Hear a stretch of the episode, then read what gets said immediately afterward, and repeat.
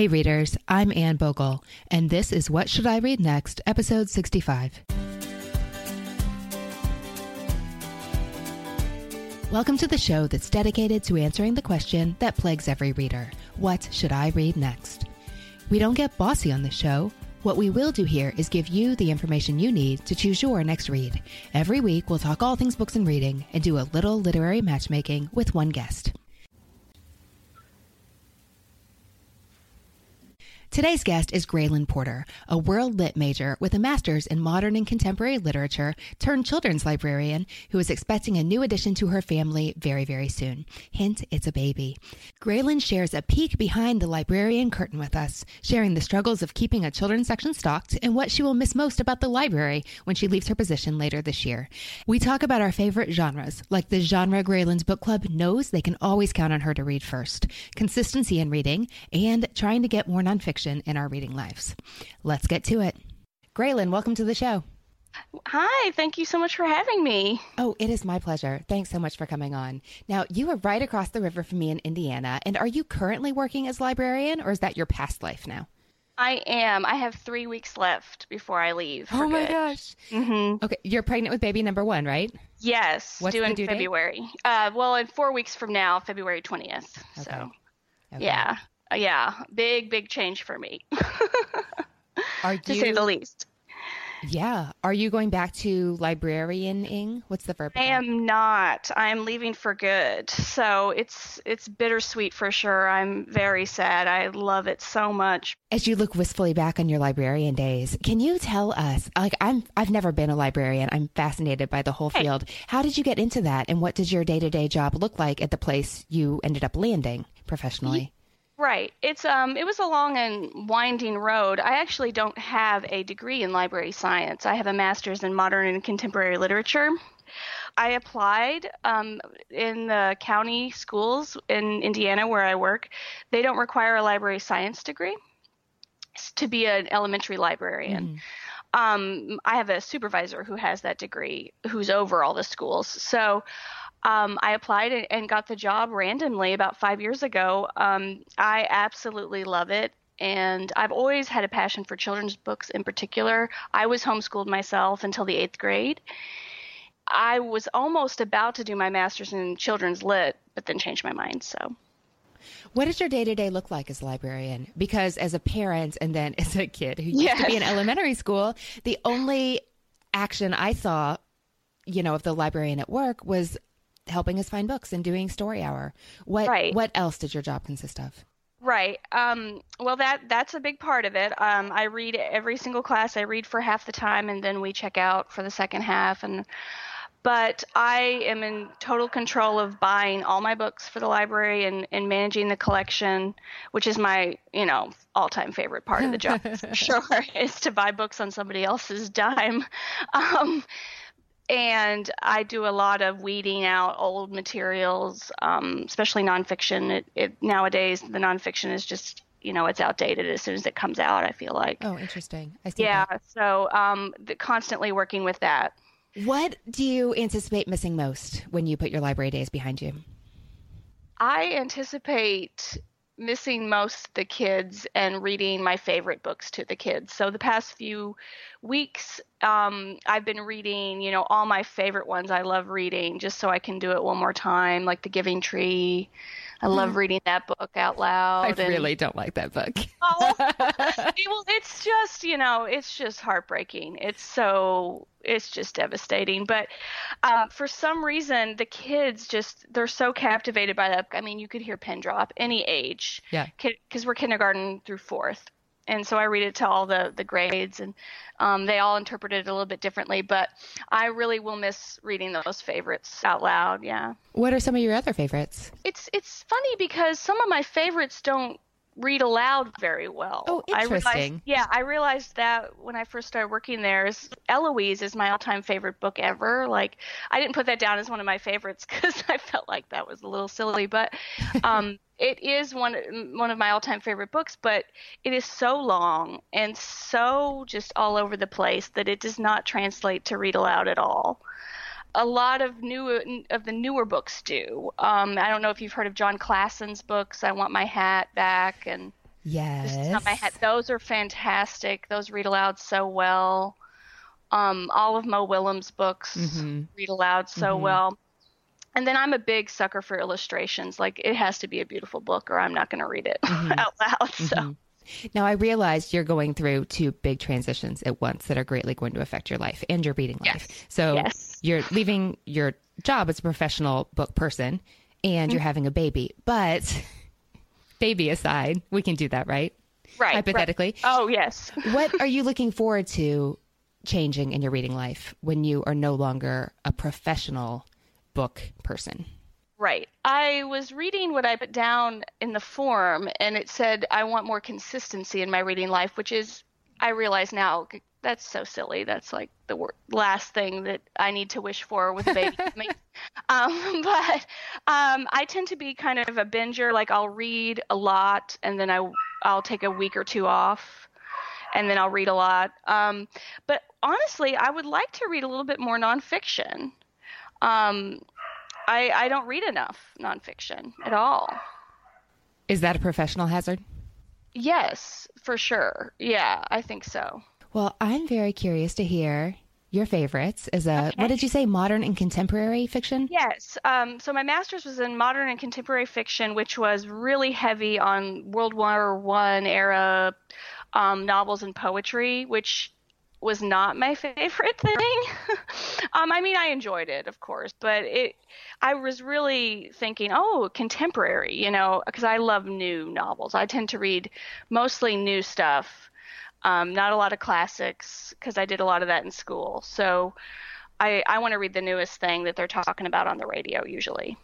Is that what we Yeah. should be looking for today?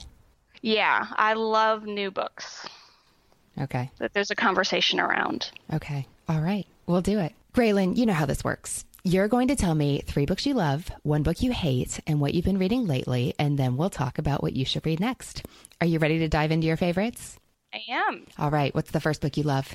So it's going to make me seem a little bit strange, but um, my first favorite is The Virgin Suicides by Jeffrey Eugenides. Why is that strange? It's so dark and just morbid, and I'm really not um, a depressed person. but it is just so dark. So many people love this book, though, that I have never read because it sounds a little dark for me. But so many people I mean, love it this is book. truly the darkest. Whenever you just give somebody the, you know, sales pitch, it is just like, no, no, no, thank you. I love the way it. It's a plural narrator, so it's narrated by a group of boys in a neighborhood that are watching this family from afar, and I just loved the tone of it. Um, dark you know, dark content does not scare me off at all. Um, my other favorites are a little bit dark as well. Um, and I just love the way they captured this neighborhood and this fascination with a with a family. I, I can't explain. Again, I'm I I was nervous for the podcast because I have a hard time explaining why I like certain books. Mhm. It's almost just the feeling it gives me, but also the writing. The writing is really important to me. Dialogue is really important to me. And that book just I'll never forget it. I read it the first time when I was in high school. And I actually ended up writing my master's dissertation on on that book. Really? Did you have to pick a specific topic? Um, I I did. I actually wrote wrote it on that book and two others, but it was about um, suburban living in three novels. So um, what the the the subdivision or the suburban life does to your psyche as far as um, living your life on a stage when you you know when you exit your home you're very visi- visible and so in the virgin suicides all these boys are kind of staring at this house as if it's a, a play. I just love it. What were the other two books in your dissertation? the the next one was Revolutionary Road by Richard Yates, Uh-huh. which is also very very depressing. if you've seen the movie with um, Leonardo DiCaprio and Kate Winslet, um, and then J.G. Ballard Uh, it's a little bitty skinny book that's out of print called Running Wild. Um, it's very very strange. I actually found it. I found it in a library when we were li- uh, my husband and I were living in Norway, and I, they had the best public library ever. Of course they would, and it was just this little bitty book, and I checked it out on a whim, and it was just one of my favorite things. So. What What do you mean? Of course they would. Does Norway have a reputation for having excellent libraries? Excellent public services of all kinds. Oh, okay. Now that I knew, I'm glad it extrapolates to libraries. yes, exactly. And so, I mean, their English language section was so massive. That was my next question. Yeah. If you could actually read any of the books Yes. in this great library. yes, it was. Oh, it was fantastic. I missed that library.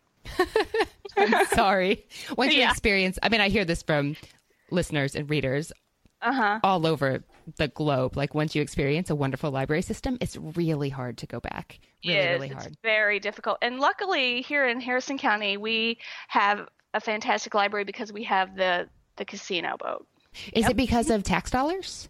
Yes. So we have the um, the casino, which is technically in Harrison County. It's right next to the county line with Floyd County, but a lot of that um, money comes back to us, and our libraries are beautiful. so I had no idea. Yes, and um, I just like you'll go in. I remember a couple weeks ago I went in and the Mothers by Brit Bennett was just sitting there. Which I know. was just thinking you have got to read if you love right. I did. I read the it. Virgin I- Suicides. Okay, just Yes. because of the narration. yes, I did. That's what got me to read it. When um, I heard it described, I was like, oh, I have to read that. Um, but yeah, it's just sitting there on the shelf, you know, with no wait list or anything. It's unbelievable. So Nice. yeah, I'm very lucky. I know. Graylin, what's book two? Okay, um, book two is it's a cheat. I, it's actually four books, but I consider it one big book, and it's the Neapolitan novels by Elena Ferrante. I know these can be kind of some people are either you know 100% on board or not at all, and I can understand why you would not like them for sure. I mean, I totally get that because it is a thousand plus pages of you know Italian drama as far as the political history and that kind of thing, but mainly interactions between two women that have a fairly toxic friendship. That's a good way to put it. Yes. But I just, I have never seen a book that is so tightly composed where the last few pages answer all the questions you had in the first few pages. It is just so complete. When I finished the last one, I thought that is the most complete look at two people I have ever read. Just the ins and outs of their friendship and the twists and turns are just so rounded and the dialogue's so wonderful. The translator, I don't I mean I don't know how that translator did it. You can't even tell the book is written in a different language and then translated. It's unbelievable. Okay. I'm asking Yeah. a question that's going to be difficult to answer, spoiler free, but I know you can do it. Okay. How did you feel about the last book and especially the resolution? Or Yes. Okay. So I've had many discussions with my mother, who's a big reader, and my sister-in-law, and we've all read them, and we we've had many debates about the last few, you know, pages. Um, I I loved it, and I thought it told you everything you needed to know about the friendship and who had the upper hand the whole time. Yeah, I really loved the ending. Uh, I know it was a little ambiguous, but for me, the way I've decided to interpret it, it's very final. the way I've decided to interpret Yes. it. I like that. I do.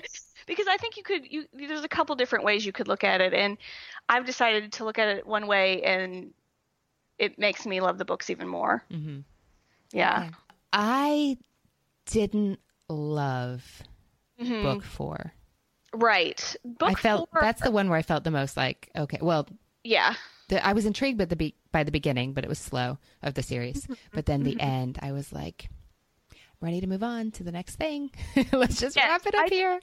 I definitely felt like okay, I'm done with these people. Mhm. You know, after I finished the fourth one, I I do not want anything more out of those characters or that story. Um, I I had I struggled with the second one in some places, but the fourth one is I read it really quickly because I just wanted to get done. Mm-hmm. And so I wish I would have maybe gone a little bit slower with it. But you're not going to revisit it, probably, is what I'm No, uh. I don't think so. No, I don't think so. I, I'm not a big rereader. okay. I do not reread stuff usually. Okay. Well, it's hard to keep up with the new stuff and read the old stuff. Right, right. Unless it's um children's books, I reread. Oh, You know, over and You know, over certain and chapter over. books Yep. that I love Yeah. over and over and over again. Yeah. Okay. Graylin, what's book three? Book three is again I cheated. um, and I said any book by Ian McEwan, but I did pick out a couple. Um, Enduring Love, which was one of his earlier books, and it is a book about a rather disturbing incident again, um, a bal- hot air balloon accident. Have you read this book? No, I didn't know he had Okay. a book about a hot air balloon accident. I think I've probably read half his works.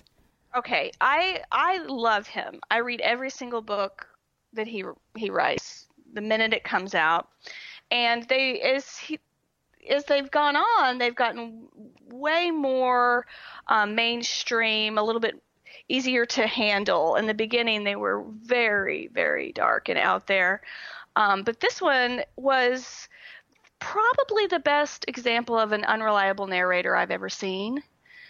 You really didn't know what to believe the whole way through and it's about obsession and a stalker and a hot air balloon accident and a marriage and I don't know why I like it again but I just absolutely couldn't put it down and I got it again from the same library when we were living in Norway I would have never picked it up otherwise Oh, interesting. Graylin, what are you reading right now? I am reading A Gentleman in Moscow by Amor Towles. Mm-hmm. Yes. And how's which it going?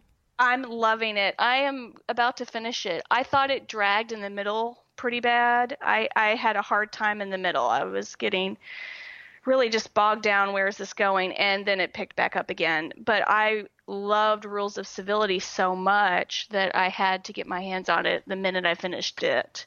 Yes, it was a Yeah. little. It wasn't what I expected. A gentleman in Moscow, and I ended up really liking it, but it felt like you were in the mood for tacos, and you were presented with this amazing. I want to say steak, but I don't want to offend all the vegetarians. You're presented with this amazing Korean food that you love, but you weren't ready Right. for. I, That's how I, know felt.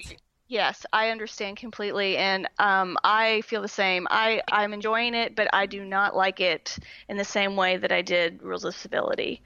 I think it's very different for sure. It is very different. But Mm. I do love that you picked it in Mm-hmm. Light of your love for Eloise because Amor Towles very consciously put his own Eloise in the Metropole Hotel. Should we talk about this book? This is a book Yes. where a Russian count is sentenced by the Bolsheviks to I, what's the word that modifies confinement? Um, house arrest. Yes, or- house yeah. arrest Okay. for the rest of his life in a luxury hotel. Which, uh, I mean, that's quite a beginning. But it turns out this happened seventy years ago, and so there's this there's this little girl who enters the scene and probably is about the point where it injected new life into the story for you. Yes, and um, I, yeah, I love it. I actually haven't thought of the comparison to Eloise, but that is so perfect. That is yes, very true. and uh, again, like his like his other book, and it's so crazy because I've been reading for a while, and you know, he just this guy came out of nowhere. Amor Towles. These are his only two books. Even weirder, he came out of investment banking. Yes, Yes. and I just it's so crazy because his writing is unbelievable. I I really just don't even know where it's coming from. The dialogue, I in Rules of Civility, I felt like I could just underline and highlight so many things. Well, this was a Modern Mrs. Darcy book club September Mm-hmm. pick. So I've wa- we couldn't get Amor Towles to join us because the book was new and he was on book tour. The nerve. Um, Yeah. But I watched a whole lot of YouTube videos and written interviews with him. And he said that um, here's why Rules of Civility was so good. Those were not his words. He was much more modest about it. He actually seemed like a genuinely nice guy you'd want to have a drink with, Mm-hmm. watching him speak about his book, wearing, you know, jeans and a scruffy beard. right. He said he spent seven years perfecting a novel. And I was like, oh, that's the story of Rules of Civility. Um, But Yeah. seven years, many, many hours writing a novel while he was still full time investment banking and trashed it eventually at the end, said this is untenable. But he said that was his MFA. And then Ah. he started Rules of Civility. Okay, I do want to get a little nerdy and Yeah. point something out to you that I did not notice while reading the book, but think is Yes. really cool now as I go back and flip through it. I forget where he said he came up with the idea, but he gave the book a really unusual structure. So if you go back and flip through the book, well, first of all, all the chapters start with the letter A, not for any Right. reason other than he thought it might be kind of fun and challenging and, you know, Okay. it's like, naming Yeah. chapter titles is excruciating. Right. Let's put a Yeah. little bit of a game into it. So from the day the count get, gets arrested, the chapters go, he calls it a doubling principle. So you see him one day after arrest, two days after, five days after, 10 days after, three weeks, six weeks, three oh. months, six months, one year, two years, four years, eight years, and 16 years. And then you go backwards. Oh, wow. Right? I have not noticed that at all. I wouldn't tell that to very many people, but Yeah. you have a master's degree in Yeah. contemporary modern literature. So I'm subjecting you to it. Yeah, that's so cool. I, I have not even noticed that at all. I mean, I guess you, I don't know if you're supposed to or not, but Um, nobody I've had this conversation with has noticed, right. but none of us have, have master's degrees in literature, I don't think. Yeah. Um, But he I- said that way you get to focus in depth on getting him oriented wow, and getting him out of the story with the big denouement. And you can skip 16 years in the middle. Right. Because I'm at the point where it has skipped a bunch. And I remember thinking last night as I was reading, wow, they skipped a bunch. But I'm kind of glad they did because they skipped the really, um, you know, the really dark war years. Yeah. Which I was just like, oh, I can't do another World War II book right now. Um, Right. so I was, I was wondering a how they were going to handle that. And Yes. they they skipped it. Did? Yeah. yeah, they skipped it. And I was so glad, but I didn't actually think about it. But yeah, I was so glad that they just skipped over it. When I saw 1946 as the next the next time, I was really relieved. Yeah. I am on board with this plan. Yes. Okay, Graylin, we've touched on this a little, but is there anything you want to be different in your reading life or anything you want more of as you move into this new reading season? I would like to read more nonfiction. I um I neglect it terribly. I really do. I always have. I've always just been fiction, fiction, fiction. I did better this year than I have in previous years, and I really made an effort to read a couple. But I would like to read some nonfiction that's not even necessarily um, brand new. You know, I would be willing to read older things in that genre.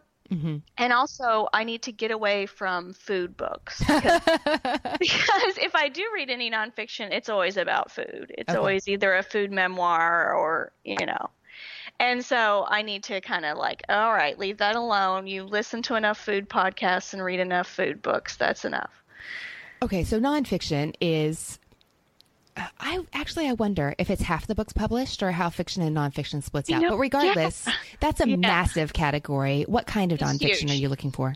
Not necessarily memoir because I, I've done some of that and I'm a little tired of that. I'm really burnt out on the funny um, essays from either female comedians or uh, actresses.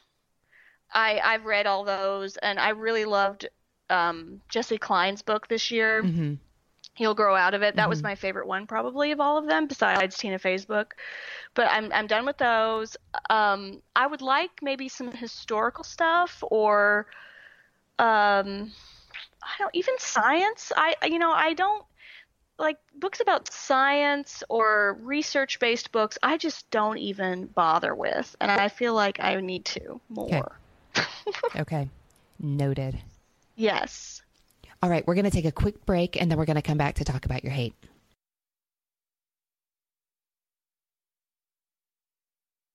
Okay, Graylin, what's a book that you didn't love? Aggressively didn't love. Right. Um, I notice a lot of the guests say they kind of have a hard time. I do not have a hard time picking a book I hated. I tend to hate a lot of stuff. Why do you think that Um, is? that I Is it because you have specific taste? Is it because you take a chance on a lot of new books that you don't a know a lot chance on a lot of new books. Exactly. I think I listen on, to something on NPR and I go get it right away and Mhm. try it. and I find a lot of times we we've been uh, joking in my book club. I'm in a book club with my mother and my mother-in-law, who that was started 20 years ago by my grandmother. This book club. Oh, fun! I know it's it's really just the best. Oh, I just love it. It's just the best thing ever. But I kind of have this role in our book club as the member who reads all of the popular literary fiction that's on NPR and then hates it. so, um, my book that I picked is Fates and Furies by Lauren Groff. I was so mad at this book, but I finished it. I listened to it and read it at the same time. So that could have something to do with it. Audiobook, the reader makes a big difference as far as if you like it or not, for sure. For sure. Yeah. Okay, so this came out maybe I think Year in the ago? fall, Yeah. 2015. Hmm Okay, um, it's a book about a marriage told from two perspectives, Yes. which is fun. It does something interesting with the narration. Very. Not yes. likable characters. I know. Uh, won a ton of awards. yes. Okay, so Which I don't understand. tell us more. I found the dialogue to be utterly unbelievable. But and also there were some of the worst love scenes I've ever read in this book. um, now- I That Oh, part out, gosh. the, the squirm factor was pretty high for me. It was really high for me. I just I was laughing and I remember I was sending quotes from the book to my mother on email and just laughing. Like I can't believe this book has won uh, the awards that it has. Yes, it's an interesting structure, but the writing I just thought was not there. Interesting. I started this book, got maybe a third of the way into it, put it down, and then started talking to friends who'd read it and who talked about it in their book clubs. And that convinced me to give it another try because I realized that because of the way the book is told, it doesn't alternate chapters. You get the husband's story for more than 50% of the book, and only then do you flip to the wife's story. And I felt like I hadn't really genuinely tried it because I'd only read, you know, I'd read a third of the book, but I'd only experienced maybe a tenth of it just because of the way it was written. And so that compelled me to pick it up and give it another try. And it's been, I think it's been a love on the podcast. I can't remember it being Yes, a hate, but I- we'll tell you in show notes. Right. I didn't adore it and like go singing its praises from the rooftops, but I did appreciate it. And the more I read about it, the more I really admired what Lauren Groff had done with her characters. Definitely. Like, I I, yes, yes. I found it to be very unbelievable and also one one more thing about it that really sticks out for me is that I don't know if it was just too close to Gone Girl as far as in just it's the past couple of years.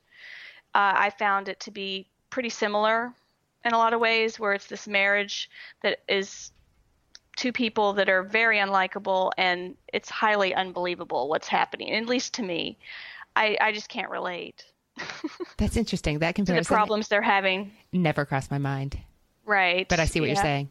Mm-hmm. Okay. Graylin, I have ideas for you. That nonfiction is kind of throwing a wrench in my plans here, but we'll, we'll figure it out right after the break.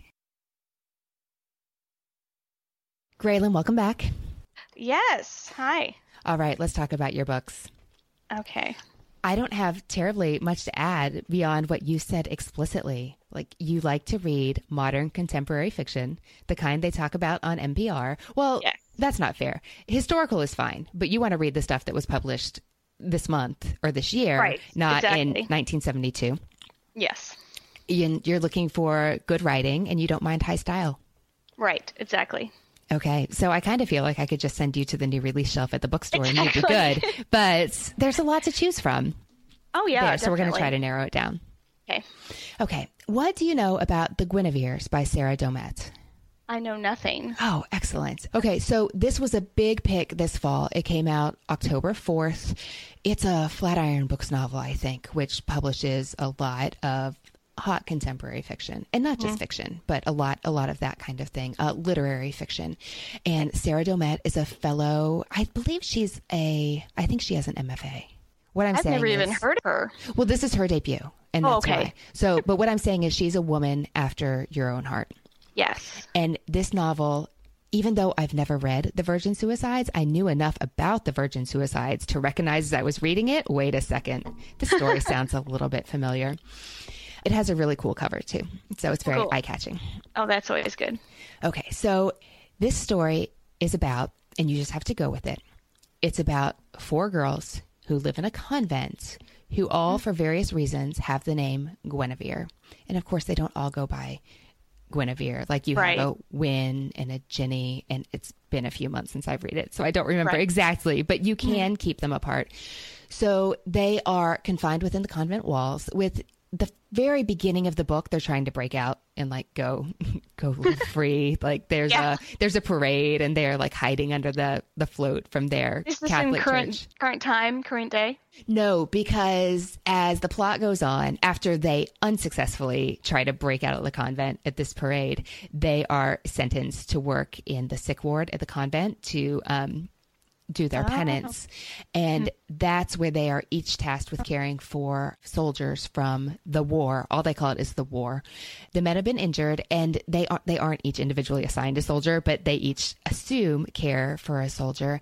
And they're dealing with like the social dynamics within the convention and the dreams hmm. they have of these soldiers and what the possibility of life outside the convent might be like and they as they get to know a couple people within the convent especially a priest those characters take on a very human dimension and Got not it. just the cardboard Yes. father figure you know literally father Right. figure it is dark that's it's okay. not super super dark but it is dark it's new it's engaging Awesome. and i think with your take i mean i've recommended it hesitantly to some people but there's no hesitation for you i think this sounds No, alley no. I mean, anything's fair game. Yeah. how does that sound That sounds great. That sounds great. And it never actually says when it takes place. It's just the war. it quite possibly does Right. I, I imagine it being in the 40s because of context but if I pick if I picked it up again, I might be greatly embarrassed to see to Well, see that I just told you that on on a recorded podcast. Totally fine. Okay. Book two is Pachinko by Min Jin Lee. What do you know about this? I want to say I've seen it or heard of it, but then again, I know nothing. It is So- getting a lot of advance buzz. So where we sit now, it's not available yet, but by the time everybody's listening, it will be. The pub date is February 7th, 2017. This is a big fat historical novel by the author of Free Food for Millionaires, which is a great Okay. title, right?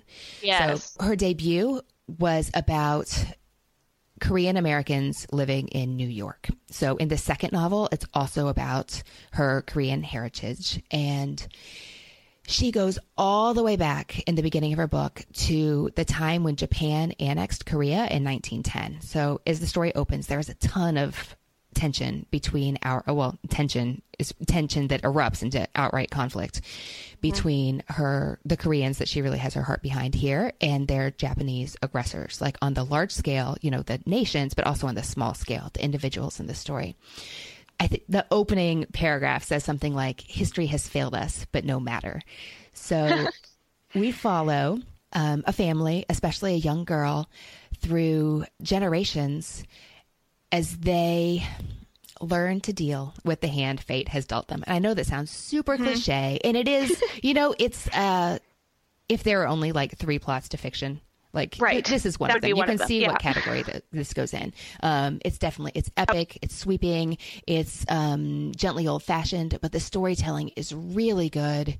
It's really Right. wise. Um, sometimes with historical novels, I think like, oh yeah, yeah, yeah, we're dealing with the history. Let's let's get on with it. I never felt that with this book.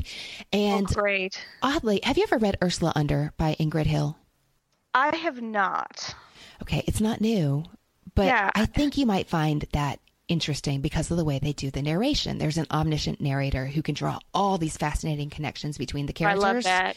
Yes. Yes. Well, historical fiction is not something that I gravitate towards naturally, but I tend to enjoy it when I read it. So, for instance, if our book club has a you know a selection that's historical fiction, I'll be reluctant to read it, but then I really really enjoy it. So that's this is perfect. That's interesting that you say that because the Neapolitan novels, Rules of Civility, Yes. A Gentleman in Moscow, are all Yes. historical. This one, I'm trying to put my finger on why, but this one, even though the narration is very straightforward, it reminded me so much of Ursula Under just in tone and a little bit in setting. Although Ursula Under, I will say, dragged in places for me, and this one I never had that issue. So just for the curious, Pachinko is a game that's kind of like pinball that people would bet on, and it's it's a really pretty book, really pretty cover. Oh, um, I was a little put off by the length when I when it was time to decide, like, what am I going to read next? Because this is nearly 500 pages, but it's not past it. But it goes it goes really fast, and it's possible my edition. No, I was going to say it's possible my edition is a little long or seems long, but like Mm-hmm. the page count is 496, so I think I'm just trying to Yes. make it sound. Well, I'm- that's that's a good thing. I tend to go towards short books. So, I I've the I've the past few books I've read, I've been trying to read longer things because I tend to go for short, short, short. And the longer you're reading your current book, the longer you can put off deciding what you should read next. Exactly. It doesn't feel like a bad thing sometimes. So that No. sounds like a win for you. Yeah, definitely. Okay, and so for book three, we're going to go with a little bit of an offbeat pick. Okay. Since you love Amor Towles, I was reminded of when we were researching all that stuff for the Modern Mrs. Darcy book club, the books that inspired Amor Towles when he was writing A Gentleman in Moscow and also Rules of Civility in some cases, just his favorite books. And he recommended a book that sounded fascinating to me that I picked up because of this. And it's nonfiction and it's quirky and it's interesting and easy to read a little bit at a time. And it is most definitely not contemporary fiction. Okay. So this book is called 100 Artist Manifestos From the Futurists to the Stuckists. It's a Penguin Modern Classic Edition. And are you familiar with Daily Rituals? Yes, I've heard you talk about it. I think. Okay, so that will Um, work as a leaping off point. In Oh, Daily yes. Rituals, Mason Currey shares, I think it's 239 literal daily rituals, the daily routines. I've been wanting to read that really bad. I've been wanting to read it. Yeah. Pick it up. Definitely pick it up. I always see it featured prominently at our local bookstore, Carmichael's, when I'm in there. Yeah. Mm-hmm. So next time you're browsing, just pick it up and start looking, and you'll. I think it's uh, the kind of book that just grabs you, like, ooh, let's read Yeah. another one. Let's read another one. yeah. So this is similar to that, except instead of daily rituals of 239 creative types, we have 100 different artist manifestos. And it's a really pretty book. Like mm-hmm. each manifesto is accompanied with an introduction about the author, and there are a lot of photos. So there are 100 manifestos from the last 100 years. And just to give you an idea of who the people are, we have Kandinsky, Dali, Rodchenko, Oldenburg, Murakami, Wow. Gilbert and George, Marinetti. That reminds me, Murakami is one of my favorite authors. He's in Um, there. Yes, and I wanted to put him down as favorites, but I, of course, you know, you can't. He ran out of room. yeah, ran out of room. But I love, love, love him. Okay, well, here's what Amor Towles says about this book. He says, I've always loved reading manifestos. Collectively, they represent a triumph of style. With their sharp observations, sweeping assertions, and tireless self assurance, they march us towards some inescapable yet elusive conclusion, propelling us with their internal urgency towards something new. So, Amor Towles recommends. What do you think? Oh, I think that sounds fabulous. All right, bonus pick Daily Rituals. I think you'll enjoy yes. it. Yes.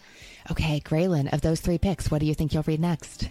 I think I will go for the nonfiction pick in the manifestos. That sounds wonderful. Well, I can't wait to hear what you think. Yes. Thanks so much for talking books with me today. Thank you so much for having me on. Oh, it's my pleasure. Hey, readers, I hope you enjoyed my conversation with Graylin today.